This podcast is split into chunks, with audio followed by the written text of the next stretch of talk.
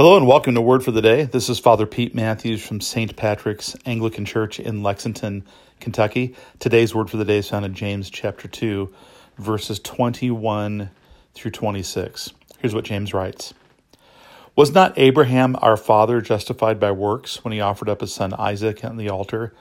You see that faith was active along with his works, and faith was completed by his works. And the scripture was, fulfilled that says, Abraham believed God, and it was counted to him as righteousness, and he was called a friend of God. You see that a person is justified by works and not by faith alone.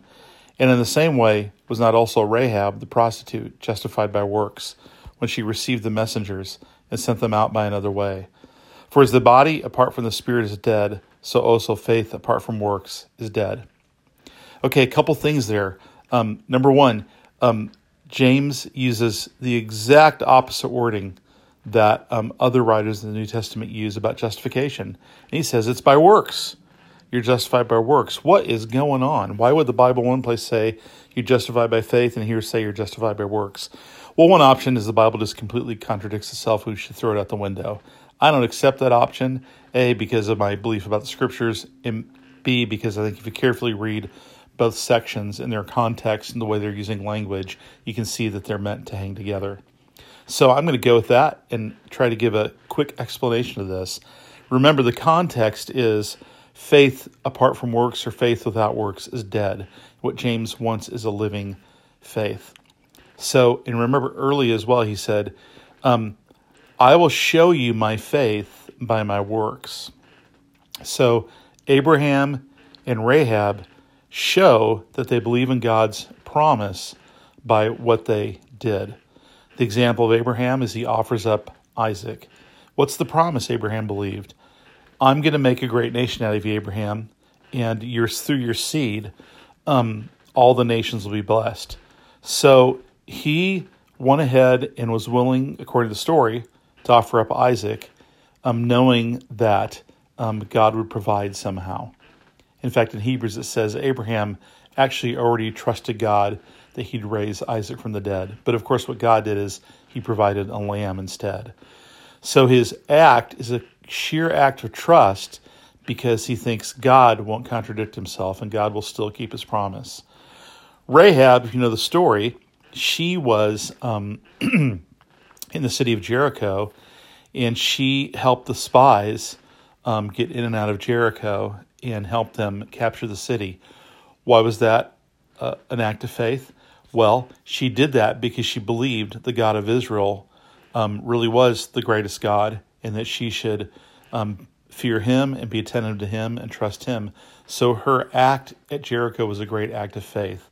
Her works showed her faith. So if you're listening to yesterday's podcast, I made that point that when someone makes a promise to us and we really believe the promise, then we will act on it. And that's that's the kind of logic of faith in the scriptures. Um, faith is always belief and trust in God's promise. We put our faith in Jesus, we entrust ourselves to Jesus, but but but experientially what we have are the scriptures and the promises they make, and we choose to say they are true. If I really believe all the promises God makes are true, then I believe he's trustworthy and I also believe his commandments are good because he's trustworthy and I trust him enough to follow his commands. And his commands make sense within the framework of his promises. For example, I believe Jesus is going to return and set up an eternal kingdom. I want to be ready for that kingdom. So therefore, I act now in light of that kingdom coming. That's a work, those are works, those are behavior, but they show my faith. So the main thing takeaway here um, is number one, there are people who show up at church, they say they believe there's a God, and maybe even, yeah, you know, Jesus lived and he probably was the Savior, and it doesn't go any farther than that.